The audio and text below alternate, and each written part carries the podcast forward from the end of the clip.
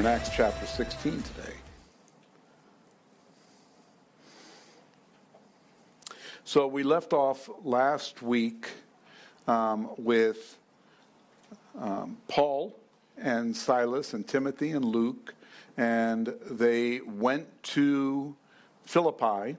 They're ministering in Philippi at the river where women were gathered for prayer. Lydia, one of the women there, she was a seller of purple in Thyatira, and she was there um, and received the Lord. Her and her whole household received Jesus. And uh, after that, we read, uh, I'm going to reread what we read last week as we closed in verse 16, uh, where we are told, Now it happened as we went to prayer that a certain slave girl possessed with the spirit of divination met us, who brought her masters much profit by fortune telling.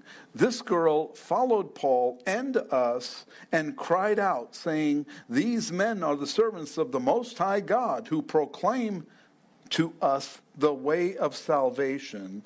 And this she did for many days. And Paul, greatly annoyed, turned and said to the Spirit, I command you in the name of Jesus Christ to come out of her. So here we see that she has the spirit of divination. We're told that the spirit came out that very hour when Paul called it out and told it to leave. It did. We have power over demons, not because of our power, but because of the Holy Spirit, because of the power of God. And he did that. Notice that it says in verse 16 that when they went to prayer, you see, anytime we get to the point of really digging in, we want to talk to the Lord, we want to pray, we, we want to know God's will, we want to seek God's will, we want to pray for maybe other people and, and you know, the things that are going on in the world. Pray for the new believers that just got saved and were baptized. You know, and as soon as they went to prayer, here she comes. It says that she had been doing this for many days, and she knew as soon as they went to prayer. Anytime you go to prayer, the enemy wants to stop it. The enemy doesn't want us praying because the enemy knows that's where the power is. The power is in prayer. The power that we have in God is through prayer. And it's through the Holy Spirit that dwells within us. But immediately, when we go to prayer, we're calling on the power of God. And the enemy doesn't want that. And so this girl had this evil spirit of divination, and she did fortune telling. So, you know, they would make money off of her fortune telling, the, the, the masters that owned her. But Paul was getting a little frustrated. Notice that he left that spirit in that girl for many days, it says. Why? Well, because she never asked for the spirit to come out. And no one brought her to Paul and said, you know what, this is our friend, and, you know, can you pray for her to be healed from this? No one did that. She was just doing thing. And that's the whole thing. We, as Christians, sometimes we're fighting against the enemy in the wrong way. We're just wanting everything to be our way. Uh, you know, some people say, Holy Spirit, go and stop all the work of the devil, and so on and so forth. That's not a realistic prayer. Is it God's will that these things stop. It, God already told us what's going to happen. We already have the whole plan from beginning to end. So we know that these things are going to happen. We know that there's going to be satanic activity on the earth. And so why do we get surprised? oh, there's satanic activity going on at Capitol Hill. yeah. Um, surprise? No, it's been going on for centuries. It's just a little more manifested now in social media, in TV, and so on and so forth. It's just more obvious. But that means we as Christians should be a little more firm in our faith because we know the end of the story. We know where the true power is, and we know what God wants for this earth. But it isn't going to happen for every single person, but it is going to happen to those who receive him as their Lord and Savior. So we need to at least share the good news. We need to, well, Paul finally got upset and just said, Out of her, demon. You know, because the demon was the one that was stopping the work of God in the prayer that was going up. And so he said, Out of her, demon. He cast out the demon. What happened to the girl after that? We don't know. There's nothing that was said about what happened to her. All we know about are her masters then because she was a slave. And so he commanded her to come out, and he came out that very hour. And today's message, we're going to be picking up in verse 19. Today's message is titled Demanding Our Rights. And we pick up in verse 19 where we read, But when her masters saw that their hope of profit was gone, they seized Paul and Silas and dragged them into the marketplace to the authorities. And they brought them to the magistrates and say, These men, being Jews, exceedingly trouble our city, and they teach customs which are not lawful for us being Romans, to receive or observe. Well, the masters saw that their hope of profit was gone. Folks, these masters had, were making profit off the slave girl who was using divination and fortune telling. Okay? So obviously, she must have been pretty good at it through this demon for them to make a profit. If she wasn't very good and nothing happened that she was talking about, then they wouldn't have made much profit. But their hope was in profit. Now, what was the message that she was sharing? She was sharing the message these are the servants of the Most High God who is showing you the way of salvation. Her message was true. Her message wasn't false, it was a true message. So, what could be wrong with that? The true message. Here's, here's the other thing the masters heard that message too. They knew what she was saying, and they knew that she was good at fortune telling, but they didn't receive the message that she was bringing. They, their hope was in profit, not in salvation.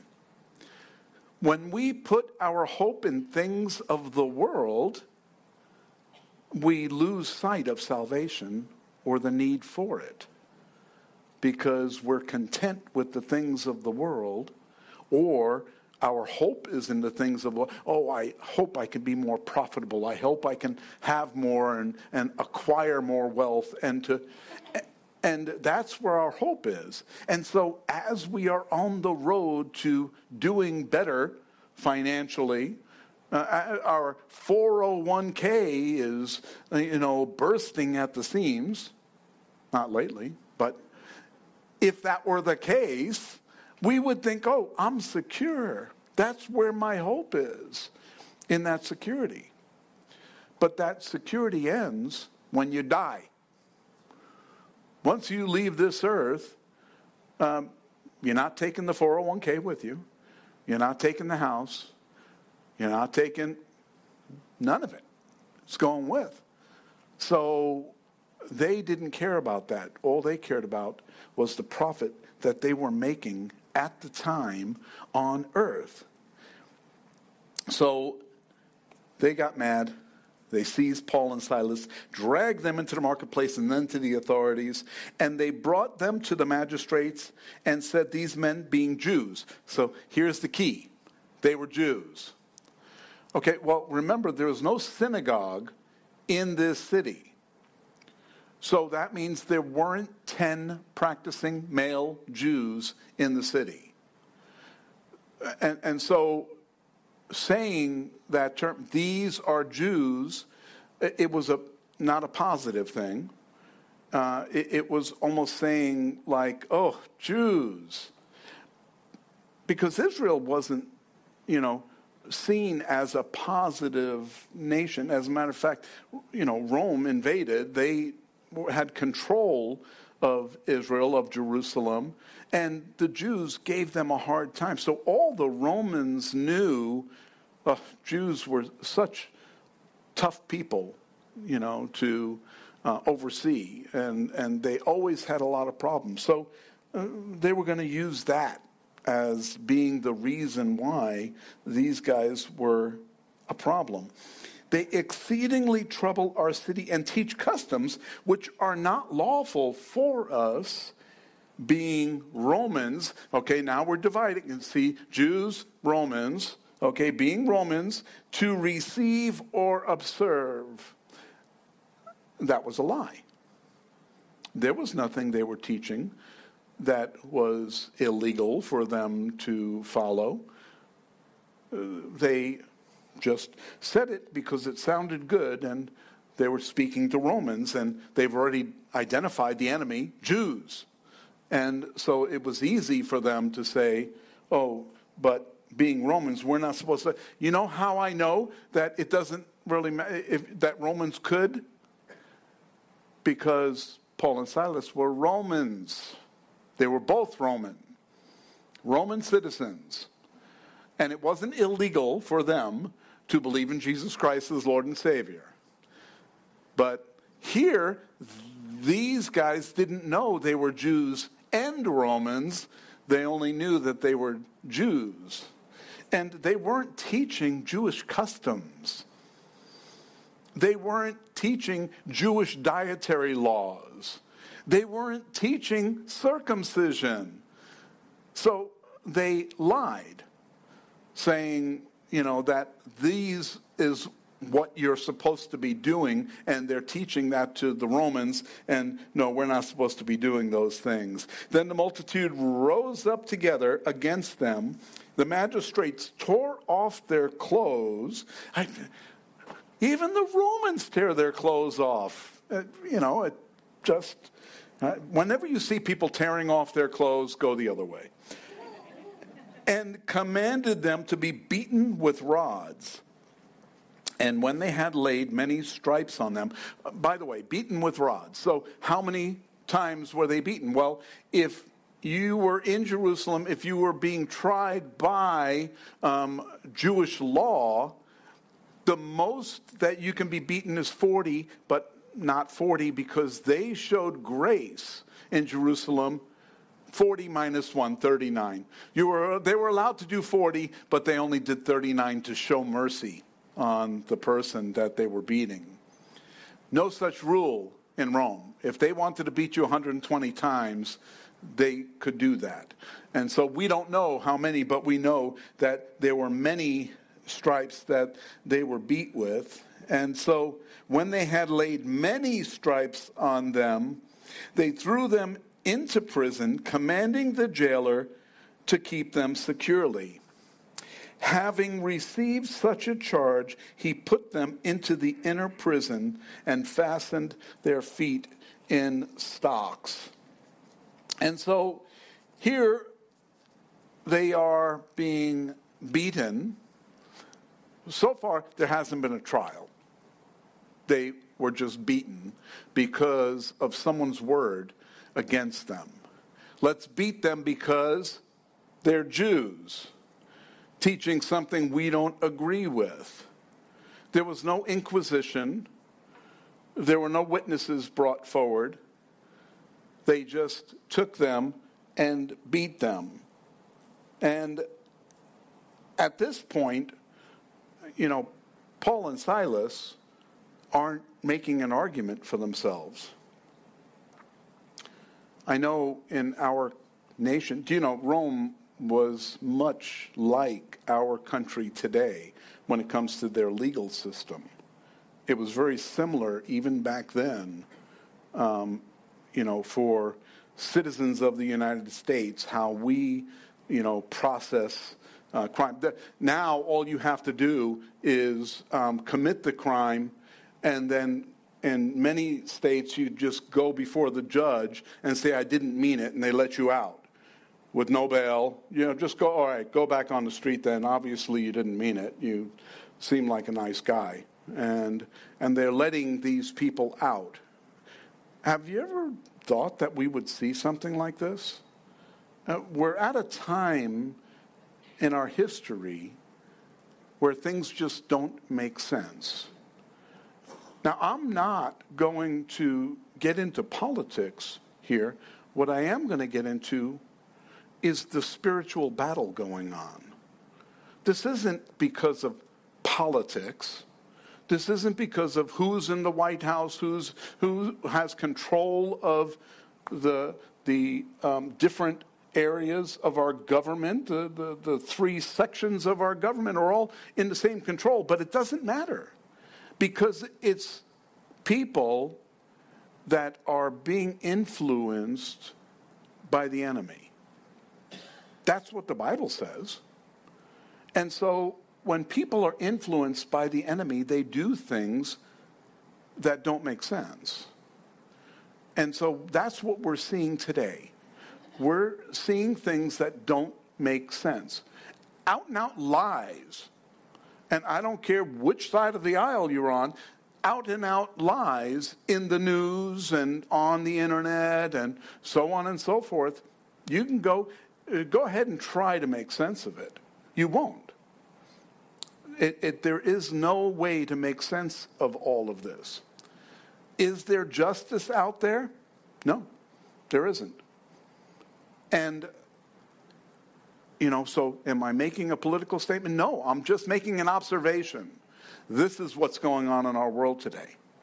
And it's not because of which party is which. That girl was not doing what she was doing because she was part of the Roman political party. She was doing what she was doing because she was demon possessed. And see, once Paul called the demon out of her, she stopped doing it. She didn't continue doing that, otherwise, we would have heard that. But that didn't happen. The masters lost all hope of profit from her. And so, what do we do about it? Do we go casting demons? Do we go to the White House and start casting demons out of people? You know, is that. Go ahead and try. Let me know how it works. I don't know. Uh, this is one of those times where I believe that when the disciples tried to cast a demon out and they couldn't ta- cast a demon out, and Jesus said, Oh, this kind doesn't go out without fasting and prayer. That's the time that we're living in right now. It, that there's got to be a lot of fasting and prayer, but I don't believe that we're going to see the world turn around because I believe these are the last days. And that's what the Bible teaches that in the last days it will be like this. Things won't make sense. Right will be wrong, wrong will be right, good will be evil, and evil will be good. And that's what we're seeing right now. It, you know, if I gave this message 20 years ago, people would walk out right now and say, you know what? You're just making stuff up. You know, you're, you're just trying to get people spun up. No, I'm, I am the news. I'm, I'm just, I'm, I'm getting my news from a 2,000 year old newspaper. And so I'm just telling you what the facts are here. So when Paul was interacting with the Romans and everything, he didn't go and get the best lawyer he could. He didn't go and say, okay, I'm going to fight for my rights here because he was a Roman citizen and he had the right to do that. But he went through what he went through. He was beaten with rods and thrown into this inner prison. The inner prison was the place where they put the worst people, the ones that you had to keep the most secure, and they would put them in there. And he was put in stocks besides while being in there. So he's not going anywhere. The jailer wasn't there for the beating, wasn't there for the accusations, wasn't there for any of it. He was hanging out at the jail. And they bring Paul and Silas beaten with rods, and immediately the jailer would assume, huh, criminals. Oh, you want me to keep them the most secure that I can? I know just the place. And he brings them in. That's his job. That's what he's supposed to do. He's not judging whether someone is guilty or innocent.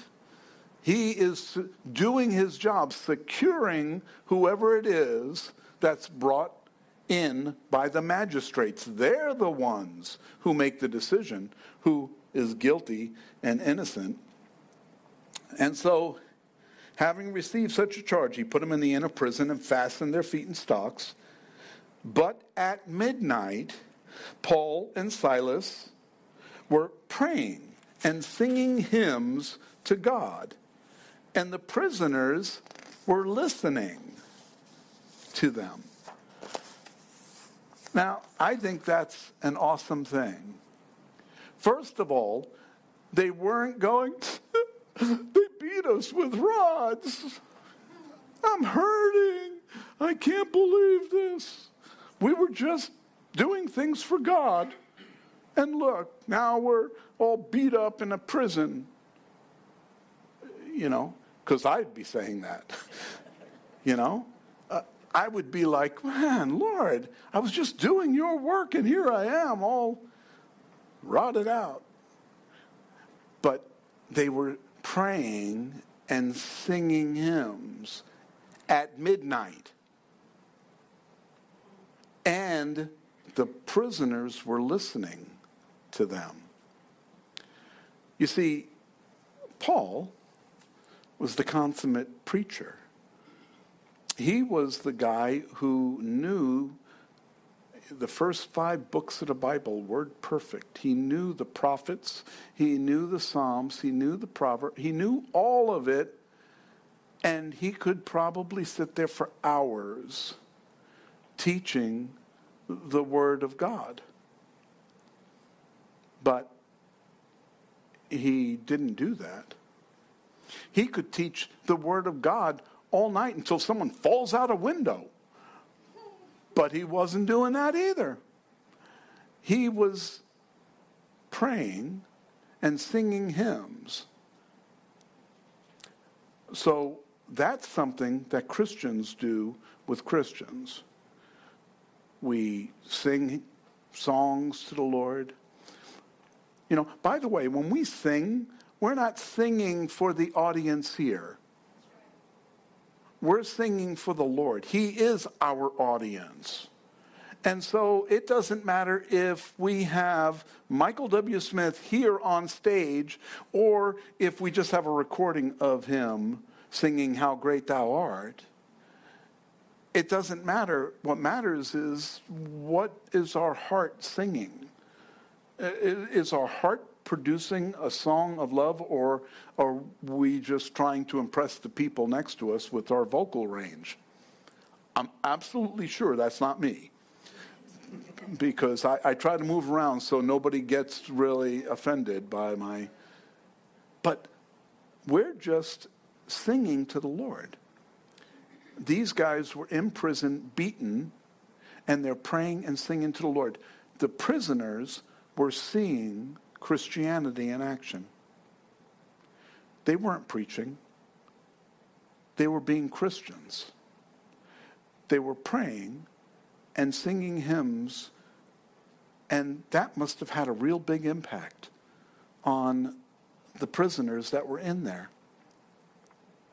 They got a glimpse of true Christianity.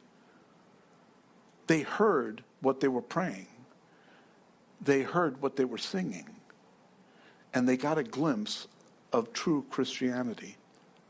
You see, when people come in this place, I mean, we try to make it as comfortable as possible for, you know, people that don't know the Lord to come in here and just feel comfortable.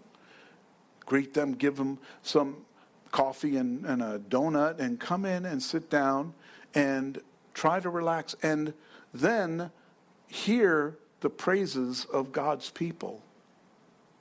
And to hear a message from the Word of God. And that is what draws people in. The Holy Spirit, of course, drew them into the place in the first place. The Holy Spirit is the one that draws people to them. And if He doesn't do it, then they're not going to hear the message. But then, as the Holy Spirit draws them, they come in this place and they hear the message. They hear the singing of the people of God. And it's emotional. Not emotionalism, but emotional. It touches the heart. It says, I'm missing this. I don't have this. And the message speaks to a person's heart, not just to their mind. It, it, this isn't a bunch of information so that they can know how to live their life better. This is the Word of God feeding the soul. If you're out there online watching this and you don't have a relationship with Jesus, this is what a relationship with Jesus looks like. It's not about do's and don'ts and this and that. It's about loving the Lord our God so much that it changes our lives. And that it makes us want to live for Him. Not that we're forced to, we want to. That's what we do here in our church. And the prisoners were listening to them. Suddenly, there was a great earthquake, so that the foundations of the prison were shaken. And immediately, all the doors were open and everyone's chains were loosed. This happens all the time in LA with the earthquakes, you know. Uh, prisons, the doors open, the chains are loose, prisoners go running free. Okay, maybe not. But but it seems like that's what's happening. Anyway, and the keeper of the prison, awakening from sleep and seeing the prison doors open, supposing the prisoners had fled, drew his sword and was about to kill himself. So this earthquake happens. The chains, chains just don't fall off because of an earthquake but they did in this case, supernatural event. Remember, these guys were listening to the prayers and hymns. And then all of a sudden, this earthquake and the chains and the doors, and what is going on? And the jailer wakes up and he drew his sword. This is one of the short swords. So it's not like a big long one used for fighting people. It's a short sword used in short combat, you know, in, in, in close combat. And he was going to kill himself with it.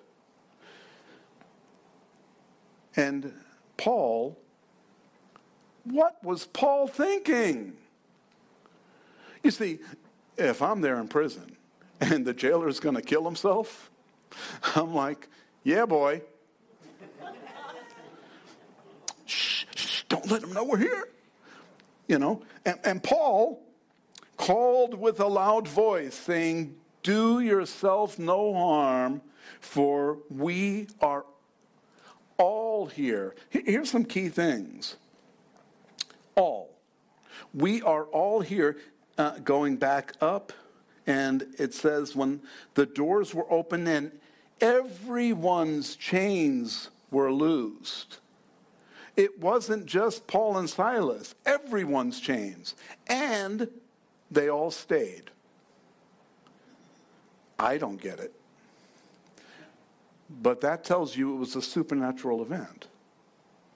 That tells you that God was involved in the hearts of the people that were in that prison that night. Because they all stay when you're in prison, you see an open door, you know. Uh, But Paul already knew what his job was. The Holy Spirit already, this is the same understanding as they were coming, uh, going west through Galatia, and they wanted to go up into Bithynia, and the Holy Spirit told them no. And they wanted to go to Mysia. No, you're not going there. The Holy Spirit was directing them. And so when the Holy Spirit said, in a dream or in a vision that he saw that some, a man from Mesopotamia was calling on him and he went to Mesopotamia.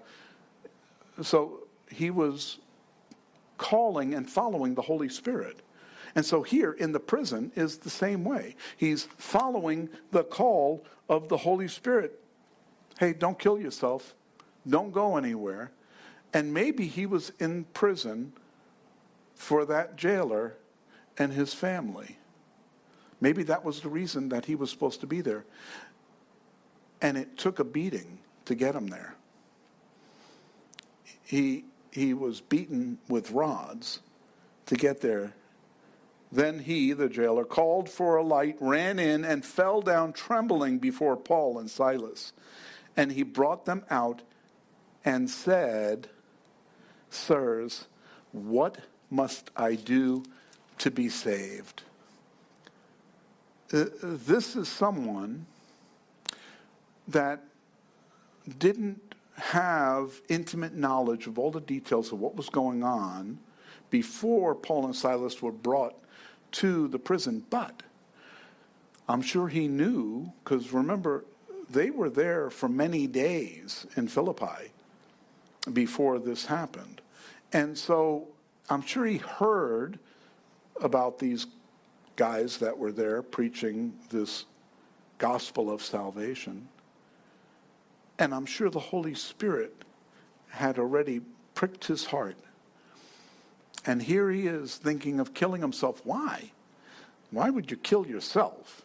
Well, because in Rome, if you're charged with guarding prisoners and they escape, you suffer whatever the charges were, whatever the sentence was against them, you get charged with. So if there were murderers in there, he was going to be put to death anyway.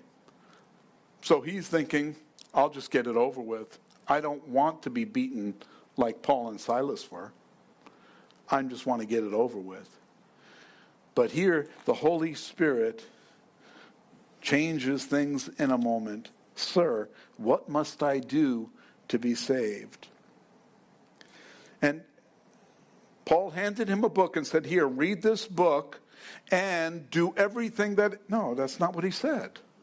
Here's what he said They said, Believe on the Lord Jesus Christ and you will be saved, you and your household. That's what it took to be saved does it take something different for this jailer to be saved than anyone else that needs to be saved today? Believe in the name of the Lord Jesus Christ. Well, what does that mean, believe in the name? Everyone believes in Jesus Christ that, oh, yeah, he was a guy that lived 2,000 years ago. Even the demons believe and they tremble. So, what does that look like? believing. And if you believed that you were going to get hit by a bus, you don't go hanging out at the Greyhound terminal, right? Anytime you saw a bus, you go running for safety if you really believed it. And see, believing in the name of the Lord Jesus Christ means I believe it enough that I believe what he said and I obey what he said, what he told us to do. I listen and I apply his teachings to my life. That's what true believing is. Believing someone, oh, I believe you're going to give me a million dollars, you know, yeah, right. And, you know, then you, you know, just keep going through life, not caring, not doing any. How about checking your bank account? If you really believed, you'd check to see when it hit the account. You'd want to know. Well, when we believe in Jesus Christ, it's more than just an intellectual knowledge of who he is. It's believing to the point where we are changed and we are no longer the people that we were before, but it says that we are new creations in Christ. That's what true believing is looks like. It's not just, okay, I believe he is who he said he is, and uh, okay, I, I said a prayer, so I'm good to go. Many people live their lives like that today. Going through the motions, following rules and regulations, thinking that that's what's going to get them to heaven. That, that's the same as just doing works, following the Ten Commandments and those works. And, well, what are you sacrificing? You know, who's doing that for you? And that isn't the way anymore. There is only one way the way, the truth, the life. His name is Jesus Christ. And when we believe, it changes our lives. We live differently. And so he wanted to know and they told him, Believe in the Lord Jesus Christ and you will be saved, you and your household. And then they spoke the word of the Lord to him and to all who were in his house. They spoke the word of the Lord. They didn't do something, so, okay, now you have to go through this training. You know, now you have to join the church. And no, they spoke the word of the Lord to him and all that was in his house. And he took them that same hour of the night and washed their stripes. And immediately he and his family were baptized. And now, when he brought them into his house, he set food before them. And he rejoiced, having believed in God with all his household. Believing in God brings joy, it changes our lives. The struggle that we lived before isn't gone, but our hope is no longer in the things of the world that we continue struggling for, but our hope is in eternity, knowing that there will be no more struggle when we get there. And we were just handed the ticket to eternity through a relationship with Jesus Christ. And now we can experience the peace that surpasses all understanding, regardless of the trials that we go through. And so this guy brings them into his house. Now, his house was probably attached to the prison. That's how they did things in those days. You know, they didn't have a lot of travel, uh, you know, and, and ways to get around. So they kept close to where they worked. And so his house was probably attached right to that prison. That's how come he was home. Next thing you know, he was in the prison when the earthquake happened because he was right there. And so now they're at the house and he washes them and then he feeds them. And when it was day, the magistrate sent the officers saying, Let those men go. What? Hold on. They had them beaten for something they did wrong, obviously. You just don't grab people off the street and beat them because, you know, the, you have to give practice to the guy that beats people. They decided that they were innocent and or not guilty enough to charge them. And so the keeper of the prison reported these words to Paul, saying, The magistrates have sent to let you go Now, therefore, depart and go in peace. And so it's like, okay, everything is better now.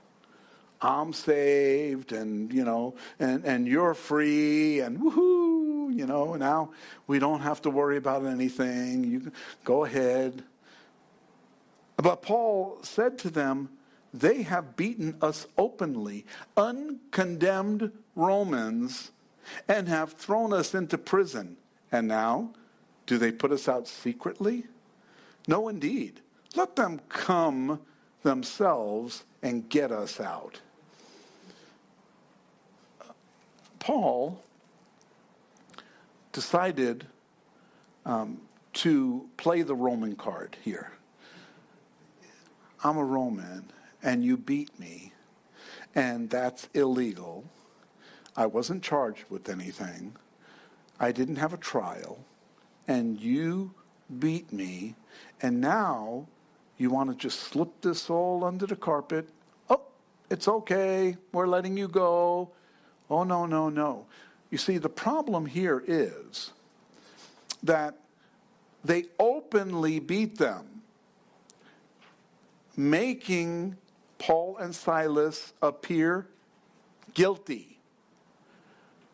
Okay, so now what happens to the church that's there in Philippi? That's just a, this little fledgling church that started. And, and what happens to them? Because now they see their leader that came in and planted the church, and now he gets beaten the other people don't want any part of that, that saw this happen. And now they're just trying to, ah, let's just get rid of them. We made an example of them. That's all we needed to do. And he said, no, no, no, no. Nope. I'm a Roman citizen. And you beat me openly. And uh, they didn't really understand um, what happened. The magistrates didn't know. They have beaten us openly, uncondemned Romans, and have thrown us in prison. And now do they put us out secretly? No, indeed. Let them come out, uh, come and get us out. And the officers told these words to the magistrates, and they were afraid when they heard that they were Romans. They were petrified. We just did this to one of our own citizens, and we could be in a lot of trouble for doing this, they could now be punished for what they did.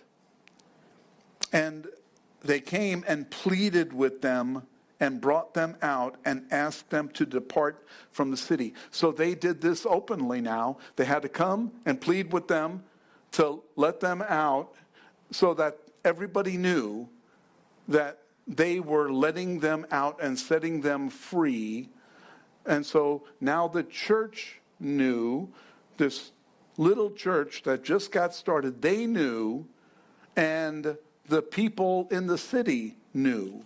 And the, they weren't off the hook, but uh, the magistrates, you know, made amends and let them go. And so they went out of the prison and entered the house of Lydia. And when they had seen the brethren, they encouraged them and departed. And so Paul got what he wanted. He wanted to clear his name with Silas. He wanted them to know that this was wrong. If there were actual charges against them, even being Roman citizens, they could have then gone to court and charged them with something, but it was obvious they didn't have anything to charge them with. And so they were letting them go. And so that means people that were going to the church that were becoming believers would not now be charged with the same thing Paul and Silas were charged because there are no charges. It's not illegal to become a believer. And so that's what the church was like at the beginning.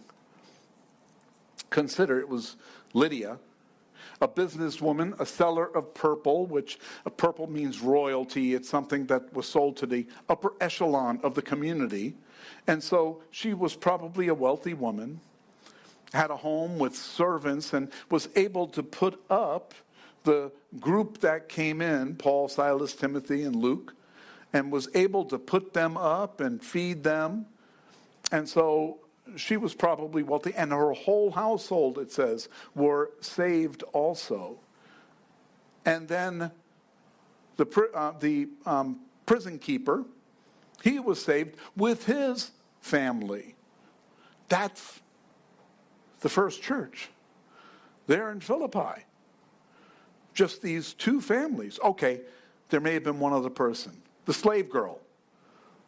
You know, she had the demon cast out of her. You know, the masters probably didn't want her anymore. Now she's worthless to them. And so maybe because she was set free of the demon, said, No, I really need. I was the one saying that they're showing the way of salvation. I'm actually going to follow it. So she may have been in the church, although we don't know. Speculation. But then there was one other person that was there in the church as Paul, Silas, and Timothy left. If you look at verse 40, it says, And when they had seen the brethren, they encouraged them and departed. They encouraged them. Meaning, Luke, who was writing this, didn't depart with them. Luke stayed there in Philippi while Paul, Silas, and Timothy then departed. And so Luke was one that was going to be a leader there while they got this fledgling church started. How did they do? Well, when we read the letter to the Philippians, we see that they, they had uh, trials, they had struggles. That's how come when Paul wrote to them, he was stressing joy. Have joy. Because there are going to be trials, there are going to be struggles, there's going to be temptations, there's going to be all kinds of problems from the outside. Have joy. And it appears that it worked. His messages to them worked because the Philippian church was one that supported them financially and uh, provided for them while they were out there on their missionary journeys. They were providing for them as they went. And so um, they took to being true Christians in that they were doing everything they were supposed to do. They were just going through trials at the time.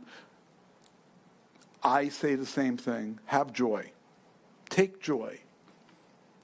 Because there are a lot of things out there that make us lose our joy. Yesterday I was I was furious I, I had a moment of fury. Didn't last long, but it was. Cheryl pulled out of our driveway, and as she was pulling out of our driveway, she had her music cranked. She's always just listening to Christian music, singing away in her car. She had the music cranked up. She couldn't hear what I heard. A car coming down the road probably around 60 miles an hour. Okay, we're, our speed limit is 30 on our street. And uh, I could hear it in the distance. And she, after we talked about it, she said when she pulled out of our driveway, she could see that the car was way down there. Well, at 60 miles an hour, it doesn't take long to catch up. And so she pulled out and started heading up the street, and this car went around her and there's a middle lane in our street, went around her through the middle lane at 60 miles an hour and just flew right on by. Needless to say, I was not happy. And I was like, I'm going to get in my three cylinder Bronco and go after that guy. I'm going to, I, that guy would have been in, you know, Paradise Valley by the time I got out of my driveway. You know, so I realized, okay, but I'm mad. And you know, if I'm driving around the neighborhood and I see that car, because it's very specific, and I, I will see that car again, you know, I'll make note of that. Um, you know, but the Lord said, let it go. Let it go. You see, there are three things we can take away from this teaching today. Just because you do something good, like casting out a demon, it doesn't mean everyone's going to like it. He cast out the demon, you think, oh, wow, praise the Lord. No, you took away my profit, and now you're going to prison. Just because a door opens, like in a prison, doesn't mean you should go through it. You know, it may appear that that's what, you know, hey, there's the door. I'm a prisoner. I'm out of here. But Paul knew, no, I'm staying right where I am. So, does that mean every door that opens you shouldn't go through? No. If doors open, you pray about it. And let the Lord open that door or keep that door open or close that door. And when you pray about it, you know, you wait and the Lord will show. He will give an answer. And just because you have the right to contest unfair treatment, uh, sometimes it's better to show grace, to show forgiveness, to demonstrate that and to forgive someone. Uh, it demonstrates who Jesus is because he forgave us all. And so when we get to that point of where we act like that, people will take notice. People will say there's something different about you. When they're going through trials and struggles, hey, you know what? You may even have had an opportunity to tell them the good news of the gospel, and they didn't want to hear it. Oh, get away. That's good for you, not for me. Uh, but then uh, something happens in their life. A, a big trial comes their way, and they don't know what to do, but they remember what you said. And they remember seeing how you live your life, the music that you listen to, the, the fact you pray before you have your lunch. And they see those things and those little things trigger them and remind them there's something more, and that draws them into a relationship with Jesus because they see it lived out before them. Instead of demanding our rights, we should consider how to respond to circumstances in our lives so that it glorifies God and so that others will see that. When we present ourselves as children of the living God, people will recognize that, and it's something different than what the world sees. We have examples like that with Paul and Silas in the prison, and uh, so we can be that way also when we are stuck in a prison in our own lives. Amen.